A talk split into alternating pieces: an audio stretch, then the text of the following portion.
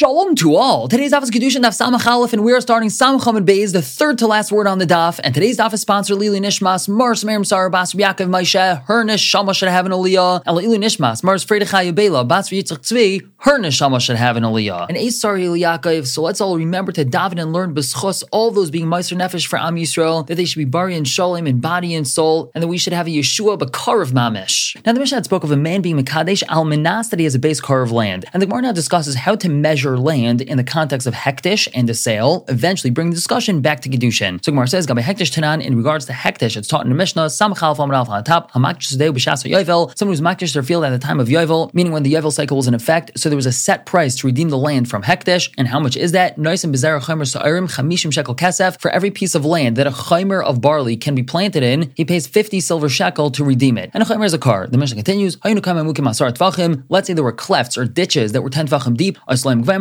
or rocks that were 10 tefachim high, they're not measured with the land. However, if they're less than 10 tefachim, then they're measured with the land. We ask on that Mishnah, we understand they're not hektish along with this land, meaning when we make the cheshbin of 50 silver shkalim per base car, these rocks or ditches are not included. But they should be hektish on their own, meaning we should make a separate cheshbin based off of 50 shekel per base car just for these ditches and rocks. And then Afkan mean would be is that we wouldn't measure the slope. If we measure them with the land, then we would measure the slope of the ditch or the rock. If we measure them separately, then we don't measure the slope. But the question is, they should still be counted based off of the 50 silver shekel per base car measurement. And Chitema says the Gemara, if you want to say, Kamadolay have a base car, if these things themselves are not the size of a base car, loy chashiv, so they're not counted because they're smaller than a base car, that can be because we're min, we have a stira. We have rest that tells us, the pasuk says, sada, a field, meaning if a person's makdish their field. Matam alarmer, what's the pasuk teaching us? Lepisha never since the pasuk says, then an area, chaimer of barley can be planted in, is redeemed for 50 shekel. I only know this applies if he was makdish this amount of land. Minayin l'rabbis lesech v'chatzi lesech sa'a tarkov v'chatzi tarkov v'afilu roiva. How do I know if he's makdish even one of these sizes of lands, which is much less than a kor? Minayin, where do I know this from? Talmud Lomar, because the pasuk says sada. And what do we learn from here? Mikol makom, no matter how big or small the sada is, the redemption is based off this 50 silver shekel per base kor. So Amar Akbar Bachami answers, over here we're talking about clefts or ditches that are filled with water. And who, since one can't plant in them, that's why they're not measured as part of the land at all. One would still have to redeem them, but it's based off of a totally different redemption process. It's just the value of that hole with water, and again, not based off of this 50 silver shekel per base car. And taking out, it's actually that we're talking about ditches that are filled with water, diktani, because the Mishnah says, that they're compared to these tall rocks, and tall rocks also one can't plant on them. Shmamino, we see from here. The Gemara asks, even if they're less than 10 tfachim, they still shouldn't be counted as part of the land, and they should have a totally separate cheshbin. So my answer is no. Hanu nagi da'aramikru. If it's a ditch that's less than 10 tvachim, it's called the basin of the land. And if it's a rock that's taller than 10 tvachim, shedra da'aramikru, it's called the spine of the land, which means it's part of the land and it's not looked at as a separate entity. Now this has to do with hektish, and the bottom line is that if we have a ditch or a rock which is deeper or taller than 10 tvachim, then it is counted as part of the land. However, in regards to a sale, it's taught, if a person tells his friend, I'm selling you an entire base core of land, and there are ditches that are 10 tefachim deep or rocks are 10 tefachim tall, they're not measured with it. If they're less than that, then they are measured with it. And if Amar Ukvar Chama says, that's even if these 10 tefachim ditches are not filled with water, they're still not measured with the land. In my time, why is that? Because Amar Papa says, a person doesn't want to pay for one field, because you're like a shnaim kushlesh mekaimas, and it's going to look to him like two or three places. In other words, if a person buys a base car of land and there's a whole bunch of ditches or rocks inside, they're 10 tefachim deep or tall, so even though these ditches are not filled with water and he's able to plant in them, he has to treat them totally different than the land. They're not on the same level as the rest of the field, and he's not interested in having to take care of them separately. And that's why the Mecher would have to give him extra land so that he has a full base car of flat land and not including these ditches. So I'll bring this back to the Giddushin. The Gemara asks, Hachamai, what about over here? Let's use Makadesh a woman on condition that he has a base car of land. Do we count those ditches that are 10 tefachim or not? Do we compare it to Hektesh and we count those ditches that are 10 tefachim deep as long as they don't have water in them? Or do we compare it to a Mecher, and if they're 10 tefachim deep, even if they don't have water in them, we don't count it as part of the land. So my answer is, it's logical to say that we compare it to hektish, and as long as they don't have water in them, it is considered as part of the land. Why is that?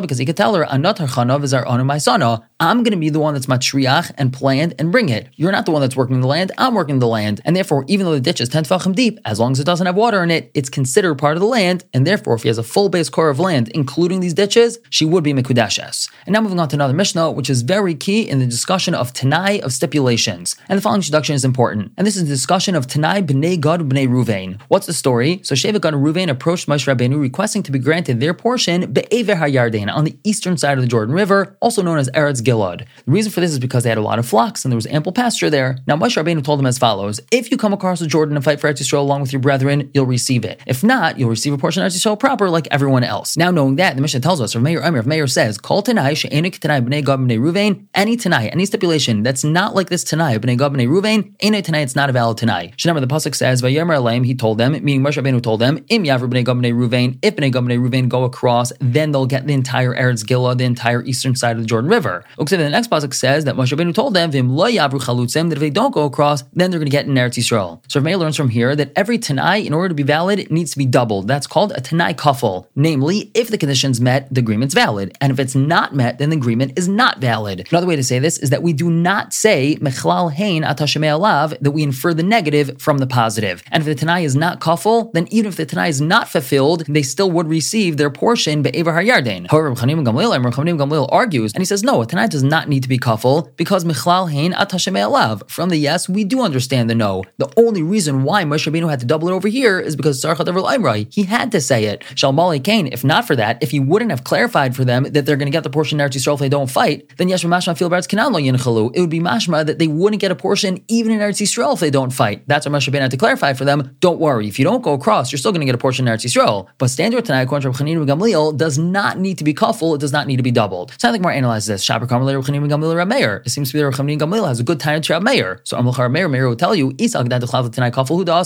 you want to say the pasuk's not teaching us that a Tanai needs to be Tanai kafel, so in Lichtoiv, all the pasuk should say is V'im lo yavru v'nachsu b'seichichem. If you don't go across, then you're going to get a portion among them. Be'eretz Canaan, Samachalif on Beis on top Lomeli. Why did Moshe Rabbeinu have to expressly say in Eretz Canaan? Shmamin al Tanai kafel u'da'asa. It must be that it's for the Tanai kafel, namely, it must be that every single Tanai has to be doubled. Now, Rav Chanina ben Gamliel, he would respond by saying, Im lo kaz rachmana be'eretz Canaan. If the pasuk would not have written Eretz Canaan, havamina, I would think that what was Moshe Rabbeinu telling them? V'nachsu b'seichichem be'eretz Gilad, that they're going to get their portion in Eretz Gilad. Aval Eretz Canaan kla'loi, but they're not going to get any portion in Eretz Canaan. In other words, if Moshe Rabbeinu would not have told them Eretz Canaan, I would think that they're still going to get a portion. However, their portion is going to be 1/12 of Eretz Gilad. They're not going to get the entirety of Eretz Gilad like they wanted, but they'll still get 1/12 of it in Eretz Gilad, because the other 11 portions are going to be split up among the rest of the Bnei Yisrael. And in Eretz Yisrael proper, they're not going to receive anything. And that's why Moshe Rabbeinu had to tell them, don't worry, even if you don't go across, you're also going to get a portion in Eretz Canaan. Now, Rav Meir, he would respond to that by saying, the word B'soichichem tells us, Kol Heicha De'isluchu Mashma, that wherever there is to be inherited, you're going to get an inheritance, namely, you're going to get both in Eretz Gilad and in Eretz Yisrael. And therefore, Rav Meir sticks to his guns that when it says Be'eretz Canaan, that means that Tanai needs to be Tanai kafel. And the Gemara continues to explain this time you have a bride. So Rav Chanina ben Gamliel says, Mashal Mar Davar Daima, what's this compared to? La'adam Shayim Chalak Nechas Lebanov, to a person who's dividing his possessions up among his sons. Amar, he says, Plaini B'ni, let's say Ruvain, my son, Yer sada Plainis, he's going to get this field. Uplaini B'ni, and Shimon, my son, Yer sada Plainis, he's going to get that field. Uplaini B'ni, and Levi, my son, Yitin Masayim Zoz, he has to pay 200 Zoz, Yer sada Plainis, and he'll get this third field. V'im lo yitain, and if he doesn't give the 200 Zoz, Yer Shem Echav B'shar Nechasim, he's going to get with his brothers with all the other Nechasim. And Migar Mloi Ler Shem Echav B'shar Nechasim, what causes him to get with his brothers and the rest of the Nechasim? Kfele Gar Mloi. It's the fact that his father repeated it himself, that's what allows him to get with the other Nechasim. In other words, what Rav Chanina ben Gamliel is saying is that without the father's second statement, if the son does not give 200 Zoz, he would only receive a portion with the other brothers of that field, that third field that was technically designated for him, but nothing of the two fields that the first two brothers were given. And the father's repetition grants the brother a portion of those first two fields as well, even if he doesn't give the 200. And that's what Moshe Rabbeinu's second statement accomplished as well. Even if Bnei Gad Bnei Ruvain didn't fight, they still receive a portion in Eretz Yisrael along with the rest of Bnei Yisrael. As the more B'Holei Daim Mashal Masnisen, the Mashal doesn't match up with the Mishnah. Hasam Kitani over there in the Mishnah Rav Chanina ben Gamliel told us Yesh B'Mashma She'afilu Be'Eretz Canaan Lo Yinchalu, that if Moshe Rabbeinu wouldn't have repeated himself, it's Mashma that they wouldn't have gotten even in Eretz Yisrael. What does that mean? Alma Kfei L'Eretz Gilad Nami Mahani. That shows us that Moshe Rabbeinu's repetition helped them even to get in Gilad. In other words, Rav Chanina ben Gamliel is mashma from the Mishnah that if Moshe Rabbeinu would not have repeated himself, they wouldn't have received anything, not in Eretz Yisrael and not Be'ever Yarden. But over here in the Brayso, Rav Chanina ben Gamliel is telling us,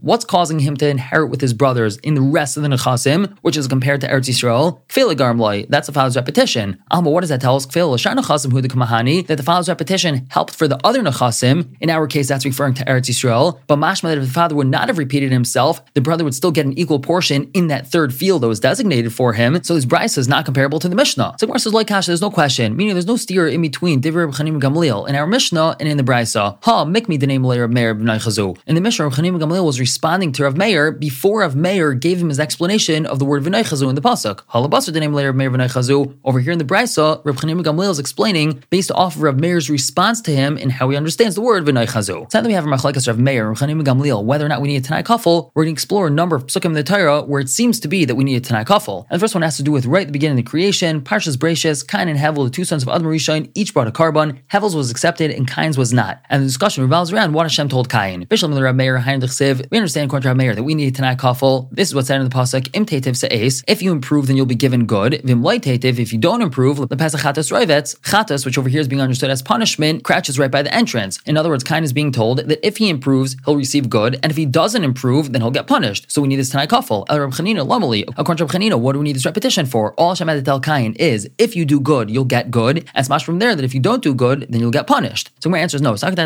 it wasn't repetitive, we would have thought, im teitiv agra, if you do good, then you'll get reward. Loi teitiv, but if you don't do good, loi agra v'loi dina, you won't get reward, but you won't get punished. K'mashma, the chiddush is that no, if you don't do good, you'll actually get punished. The Gemara continues this time discussing Avram and Eliezer. When Eliezer found Rivka's wife for Yitzchak, he recounted to her family a discussion he had with Avram, who made him swear that he's not going to bring a wife for Yitzchak from the Canaanim. Eliezer asked Avram, but let's say she doesn't want to go with me. So Avram responded, if that's the case, then you're free from the Shvuah. And this is viewed as a Tanai kafel. You're bound by the Shvuah that you must go to my family and not the Canaanim. But if she doesn't go with you, then you're not bound by the Shvuah and you're allowed to go to the Canaanim. So we analyze Bishlam the Rameir, we understand Kontra Meir, Hainu D'Chsiv, that's why the pasuk says, meaning that's why Avram Avinu told Eliezer, Az Tinakam Elasi, then you'll be clear from my Shvuah because we need Tanai kafel. El Reb Chanim Gamliel, according to him, Lamali, what do we need this repetition for? So my answer is no, Itzrech, we still need it. I would have thought that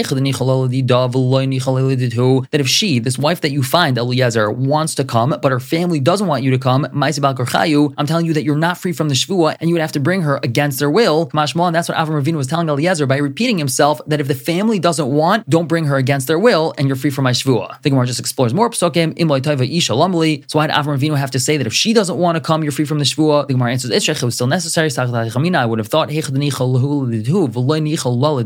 if it was a situation that they wanted the shidduch, but she didn't want the shidduch, naisi bal karcha, you should bring her against her will. Kamashmal, the chiddush is, don't bring her against her will. We go on to another question. Bishlam the Rav Meir, we understand according to Rav Meir, Hanim D'Chsiv, that's why the pasuk says, if you go on my chukais, then you'll get good. If you are mos on my chukim, then you're going to get bad. El Reb Chanim ben Gamliel, Amali, according to Reb Chanim ben Gamliel, what do we need the second pasuk for? So my answer is no, it's still necessary. I would have thought, if you go on my chukim, then you'll get bracha. But if you're mos on my chukim, loy bracha loy klala, you're not going to get bracha or klala. Kamashmal, the chiddush is that if you don't go on my chukim, then you'll get klala. The Gemara continues, Bishlam the Rav Meir, we understand according to Rav Meir, Hanim D'Chsiv, that's why the pasuk says, if you're willing and you listen, then you'll get good. And if you refuse and you rebel, then you'll get bad. What do we need this repetition for? So my answer is, it's still necessary. I would have thought, if you're willing, then you'll get good. But if you refuse, you're not going to get good, but you're not going to get bad either. The chiddush is that you'll actually have bad if you refuse. Now we just analyze another pasuk. My